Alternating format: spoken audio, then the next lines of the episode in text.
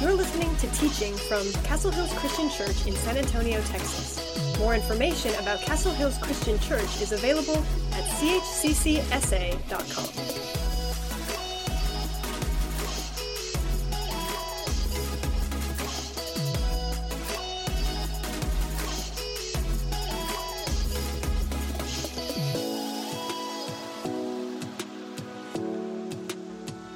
morning, Castle Hills. It's good to be here. It's good to be back. Um, I know I've met many of you before, but my name is Andy, um, and I serve actually as one of the missionary partners that uh, this church has supported for many years now in Japan. Um, when I go and I uh, speak at churches, I have this normal uh, sermon introduction that I give at, at most churches that I go and speak at.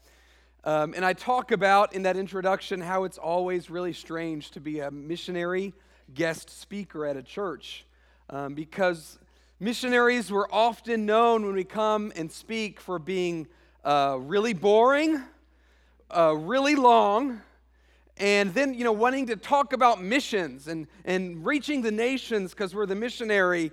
And then at the end of the sermon we always remember to talk about money. And i always say i don't want to be that guy. Um, but today I want to be that guy, actually. Um, and mainly because Ronnie asked me to. And so if you don't like what I have to say today, uh, he's in the back. You can talk to him after the service is over.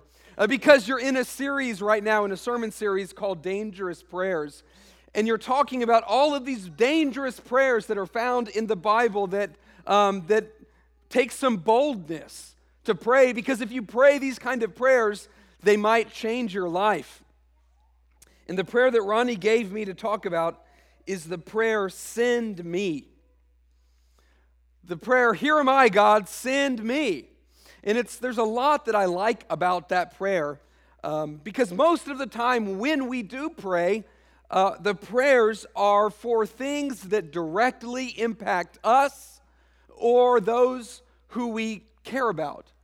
Uh, Lord, I pray that you would give me clarity for this. Lord, I pray that you would help me make this decision. Lord, I pray for my kids. God, I pray for this person that I care about that you would heal them. Most of the time when we pray, they're prayers that affect us. But when we pray, Here am I, send me, we're, we're saying, God, how could you use me? For your purposes. God, here I am. I'm a blank check. Do with me whatever you would want to do. And when you start praying like that, God could lead you in, in many different ways, ways that you never thought that He would. He might lead you to a new, new job or to a new relationship, or He might lead you to share your faith when you never thought that you could. Uh, you know, in, in the Bible, in the Old Testament, in the New Testament, God, He calls people to different things, which is just a way of saying that God moves people, He speaks to you, He prods you to do something or to say something or to go somewhere. And one person that He called in the Old Testament is a guy named Jonah. Uh, I talked about him last time I was here, actually. Uh, God called this man, Jonah, if you remember, to go to the city of Nineveh and to preach to the evil people in Nineveh. And what did Jonah say? Did he say, Here am I, send me? No, he said, Here am I, God, but I'm not going. And he went and he tried to travel the complete opposite direction, and God had to change his mind. God had to miraculously move him to the direction that God was leading him. And maybe Maybe you've had a similar experience where you thought that God was calling you to do something or to go somewhere, or to say something, and you said, I'm not going to. And sometimes God has a way of changing you, sometimes feels like miraculously, to do what He wants you to do, to go where He wants you to go. So Jonah says, God, here am I, but I'm not going. Then there was a, a man named Moses in the Old Testament. And Moses said, God, here am I, but send somebody else. In Exodus chapter 3, God was calling Moses to lead his people out of Egypt, out of slavery in Egypt. And Moses knew that's a good thing to do. He knew it was a good thing. But instead of saying, God, I'll go, he says this Exodus 3:11, um, uh, next one, he says, Who am I, God, that I should go to Pharaoh and bring the children out of Israel, uh, of Israel out of Egypt? Moses says, God, who am I? I'm not enough. I'm not talented enough. I'm not strong enough. I don't have enough faith. So, God, here I am, but send somebody else. I'm not the right person. And it's easy for us to do that. God, I'm not the one to serve in that area. This person over there, they're more talented than I am. They have more time. God, I'm not the one to give. They have more money. And we make excuses. So Jonah, he said, Here am I, God, but I'm not going. And Moses said, Here am I, but God, could you send somebody else? And then there's a prophet, his name is Isaiah. He prays something very different.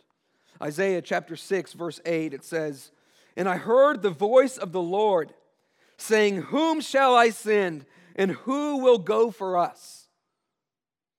And I want you to notice what Isaiah doesn't say in response. He doesn't say, Well, first, God, tell me where am I going? What's the cost? What will I get paid? How much vacation do I get? He just said, God.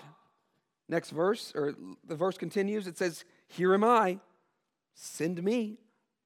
Here am I, God, send me. And what if you woke up every day and you said, God, here I am. Whatever you have for me today, God, here am I. Do with me what you want, God. Here am I. Send me. Whatever you have available for me, God, I'm, I'm here for you. Wherever you want me to go, I'll go. If you want me to say something, I'll say it. If you want me to give something away, I'll do it. I'll use my time how you want me to use my time.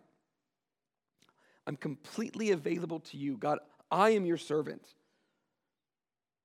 When you start praying that way, you begin to be more attentive throughout the day about how God might be leading you and how He might be moving you and prodding you.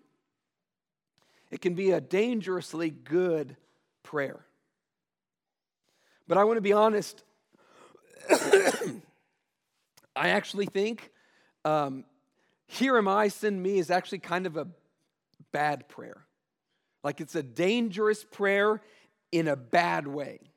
Like, I don't know if you should pray this way. And here's why I say that um, because it might communicate that there are Christians in the church who are the really brave ones. Uh, they're the good ones who are willing to go out, they're willing to be sent.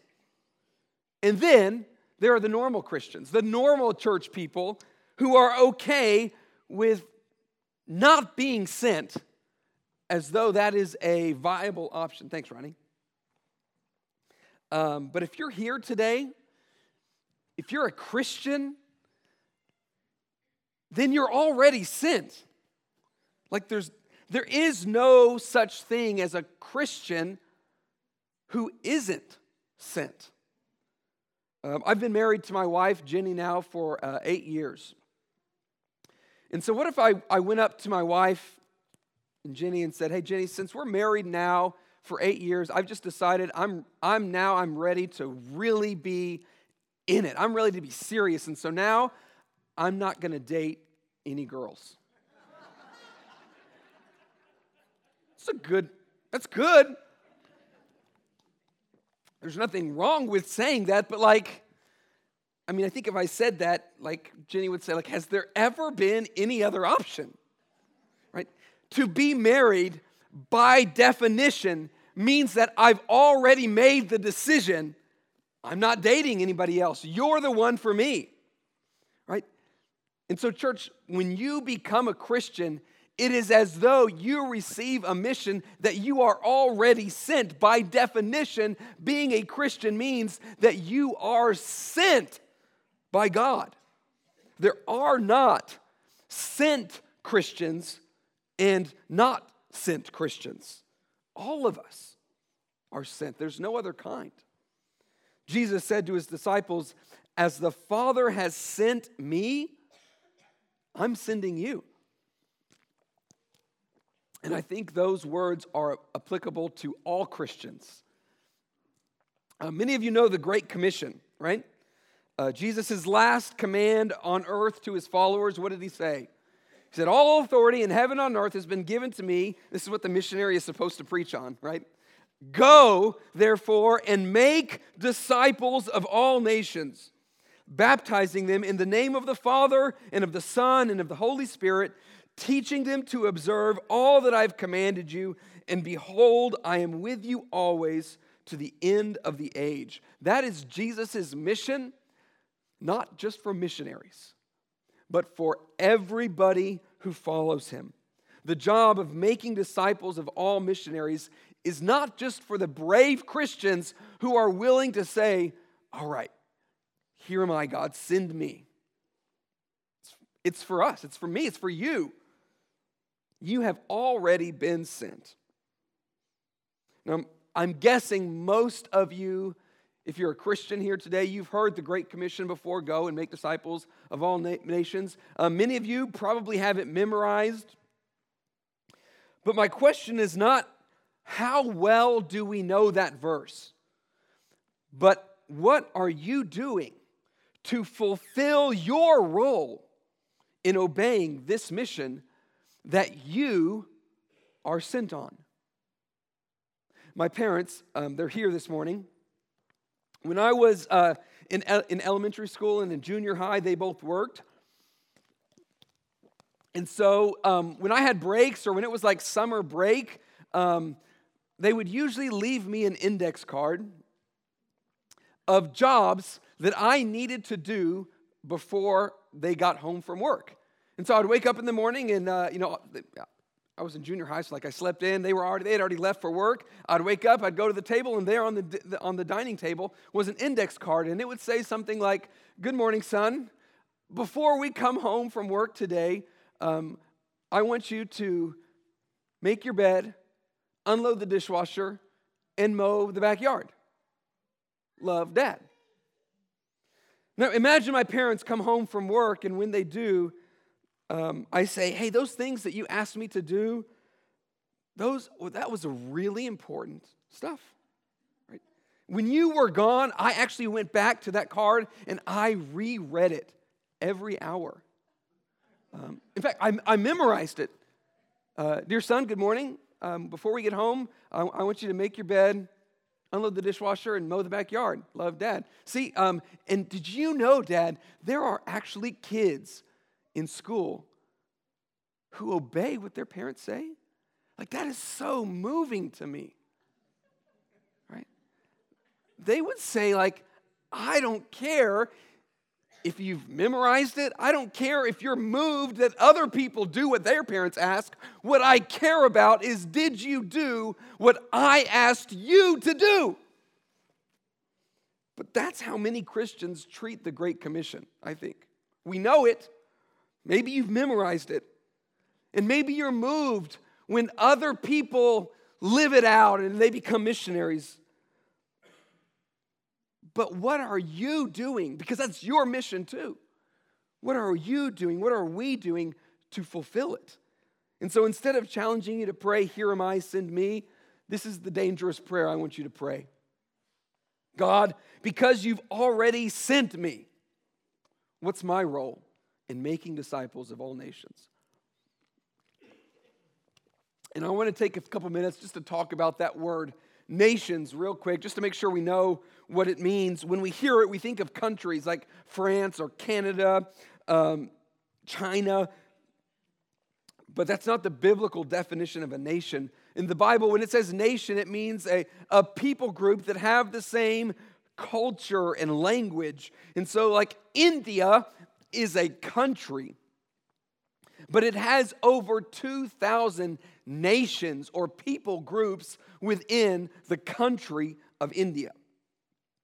And by best estimates today, anthropologists say there are about 17,000 unique people groups or nations in the world today. And around 7,000 of them are considered unreached people groups. In, in other words, they define an unreached group as a group of people that share the same culture and language where less than 2% of the people are Christian. And so that the people in those nations, they can be born and they can live and they can die without ever really hearing and understanding the gospel. The largest unreached people group in the world is in Bangladesh. It's the Sheikh people group. Do you know what the second largest people group in the world is? It's the Japanese. Uh, in Japan, um, less than 1% of the people in Japan are Christian. It's one of the most influential countries in the world. And I can go there as a missionary. The government knows I'm there to start a church and to like convert other people, and they don't care. They're okay with me being there. And yet, it's the second largest unreached people group in the world. And that's why we are there. Because the people in Japan, they can be born and they can live and they can die, and they can never, ever in their life have somebody explain to them that there's a God who cares about them. There's a God who created them and He loves them, and that they can actually know that God through His Son Jesus. We know that. There are people in Japan and they've never even heard that before, and there's a good chance most of them will never be able to understand that. And we just said, that's not right.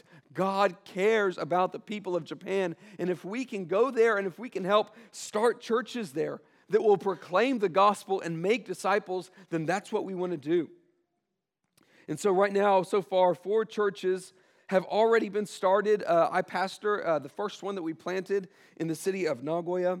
Uh, we've planted a church in Osaka, in Kyoto, and in Kobe. And today is the, what's the date today? 16th. In two or three Sundays from now, our fifth church in the city of Tokyo is going to start. Tokyo is the largest city in the world.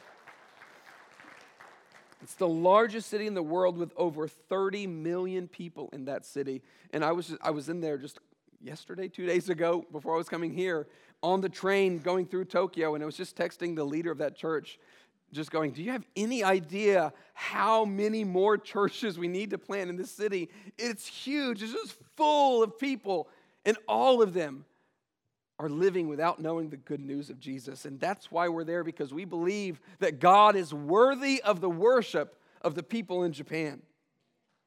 And He sent all of us, not just thanks, He sent all of us to make disciples, not just there, but of all nations. It includes the billion of Hindus in India and Bangladesh who are following more gods than you can even comprehend. God's worthy of their worship. He's worthy of the worship of the 350 million Buddhists who live in Japan and Thailand and Vietnam and others. He's worthy of the worship of the 3,000 tribes in Africa that are following spirits and animistic gods, and, and none of those gods are worthy of, of worship, but, but our true God is. We can't forget about the billion plus people in China and in North Korea who have grown up their whole lives in communistic and atheistic philosophies who deny that God even exists. We can't forget about the Middle East and in, in, North Africa, where there are 1.5 billion Muslims, and they're making pilgrimages, pilgrimages to Mecca. They pray five times a day to a false God, and many of them don't know that the one true God, He sent His Son to die for them. He's risen from the grave, and He is worthy of their worship. And so, church, reaching people of all nations, that is our job. That's your job. You have been sent out already for that purpose. So don't pray, Here am I, send me. Pray, God, because you have already sent me. What is my role in making disciples of all nations? I want you to think about that question. What is your role? I like how John Piper, he's a pastor, he says, he says this He says, You have three possibilities in relations to missions. You can be a goer, or you can be a sender, or you can be disobedient. There's no other option but those three. So, church, what I want to do is talk about just a few different ways that you can do your part in living out this mission that you're sent on. Um, I seriously, um, I want you to consider what it might look like for you to be a goer, one who goes actually, physically, literally, to maybe one of these unreached people groups. And, and I'm not just talking about the young people here, although I am, um, but even if you're in your career. Um, the most recent person to join our team in our city of Nagoya, um, she was a junior high teacher for I think 13 years before she decided that she could be used by God serving in an unreached country. She doesn't have a seminary degree. Her parents weren't missionaries. She never raised support before, but she was captivated and cut to the heart with the global need that there is and so she decided to give up her career and sell her house and give up her life to helping make disciples in Japan. And so I like I want some of you to consider what could that look like for you or for your family. But if you're not a goer, you're still sent to make disciples of all nations. So what can you do? I want to challenge all of you um, to pray more regularly and with more specificity for those nations that are unreached with the gospel. Um, and if you want just a couple of ways to do that well, uh, go to uh, operationworld.org, I believe is the website, or joshuaproject.net. Um, these are two websites, Operation World and Joshua Project. If you have a pen, you can write that down, take a note. Two uh, websites that have a lot of great information and specific ways that you can pray for different countries around the world that are unreached. Uh, I think both of them have like a daily email that you could receive, and each day it's, a, it's one of those unreached nations, and you can see how many people live there, what's the religion, what's daily life in, in, in these uh, countries and among these nations, just it can take five minutes of your day to pray for an unreached people group a day. Um, pray for specifically um, the missionaries that this church supports. Do you know the names and the faces of, of the various different projects and missionaries that you have going on? As a family, how could you pray together to uh, inject the, the ethos or the DNA of your family that we care for the world because God cares for the world. You know, I've heard of families who, who get all the missionaries that their church supports and they, they just put their names in a cup. And before their family prays for dinner that night, each person, they get to pick out a name from the cup and they pray for that missionary as they're praying for dinner or people who have the, the names or the faces of the missionaries that their church supports on their refrigerator or on their bathroom mirror so that as they're doing their makeup in the morning, they can see a visual reminder. How can we be praying specifically and regularly for the missionaries that this church supports? I want you to consider creatively how could you do that? How could your family do that? Pray for us specifically in Japan. Pray for uh, Mustard Seed Network and for our church in Nagoya. Um, pray for us to fully plant our church this year. And by that, I mean uh, to be able to install local elders of our church and to be, uh, become financially sustainable without the need for Western support for our local church. That's, that's the kind of goal that we're working to, that by the end of the year, we could say, even though I plan on being Japan for a long time, that if something were to ever happen, the church in Nagoya would be able to be fully planted. Pray for the emotional and the spiritual, the marital and the family health for our team. Pray for young Christians in our church. Many young Christians in our church recently become Christians. They just got baptized. Nobody in their family is a Christian, and they have a lot of persecution in church, uh, I'm sorry, from their family that don't want them to be a Christian. We have one lady right now who's coming to our church, and she would love to be baptized, and her husband is adamantly against it.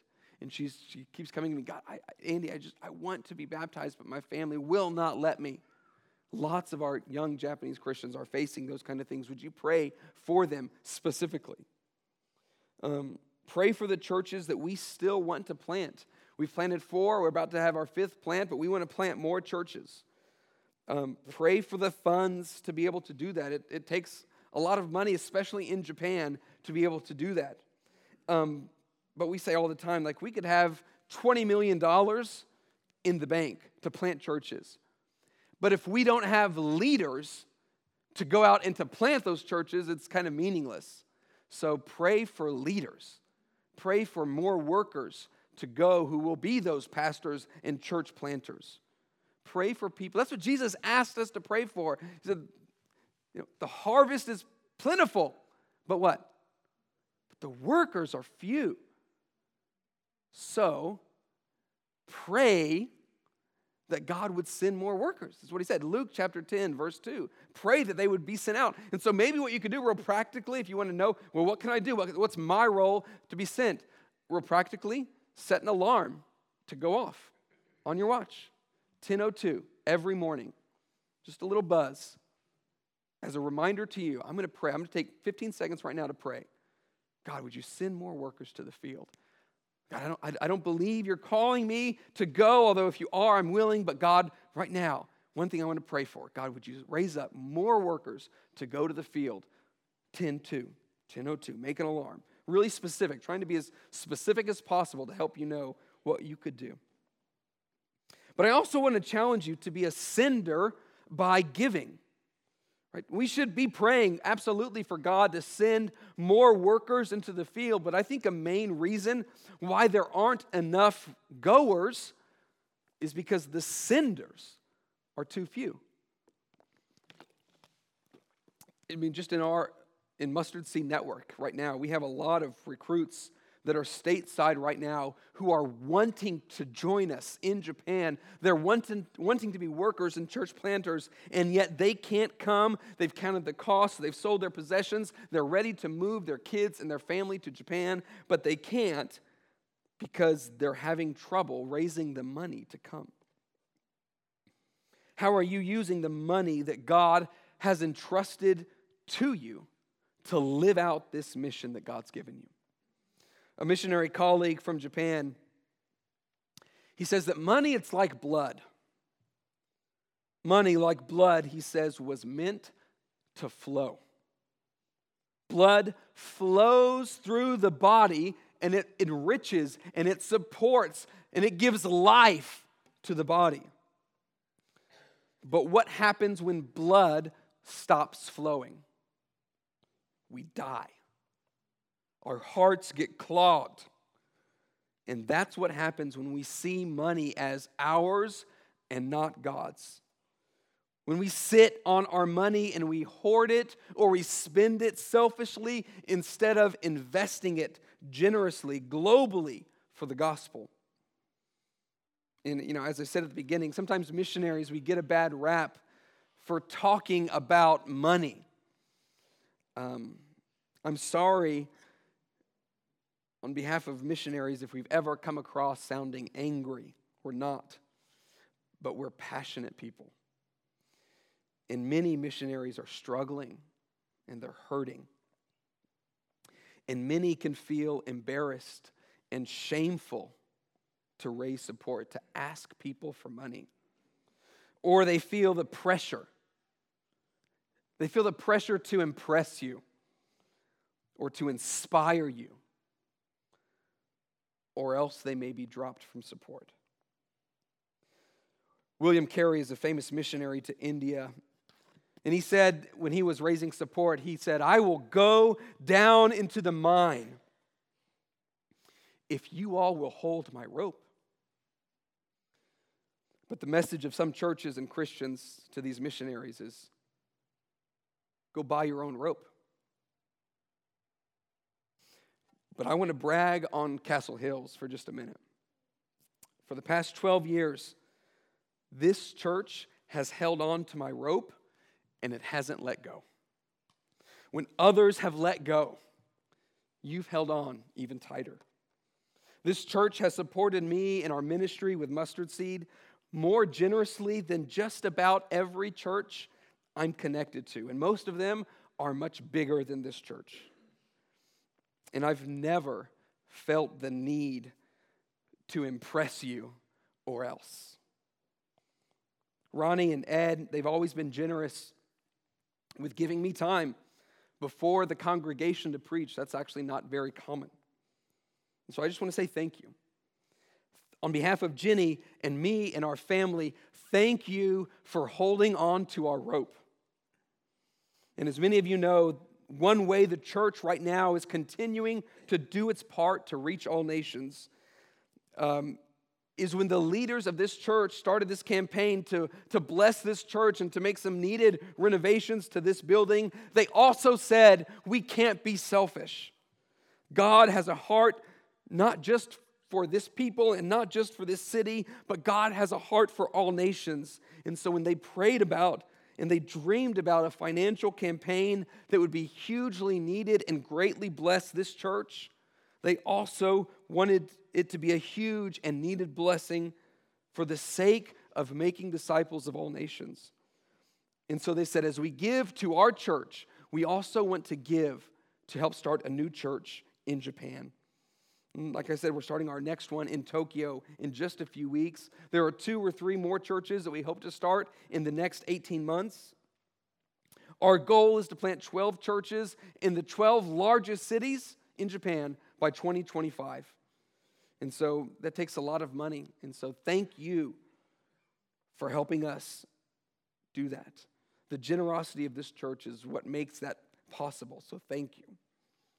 So there might be mission uh, people in here that should consider being missionaries. I hope so. Um, but I hope the rest of you will send. Because the task of reaching the remaining unreached people in the world, the whole church has to do its part. So I just want you to ask, I want to ask, what is your role in doing that? And as I close, I just want to speak briefly to those who might be thinking, this guy's talking about reaching nations for Jesus. And I'm here like, I don't even know if this talk about Jesus is true. And if it is, like, how does that even relate to my life? Or to my marriage? Or to my school? Or to my depression? And if that's you today, I just want you to know that God loves you deeply.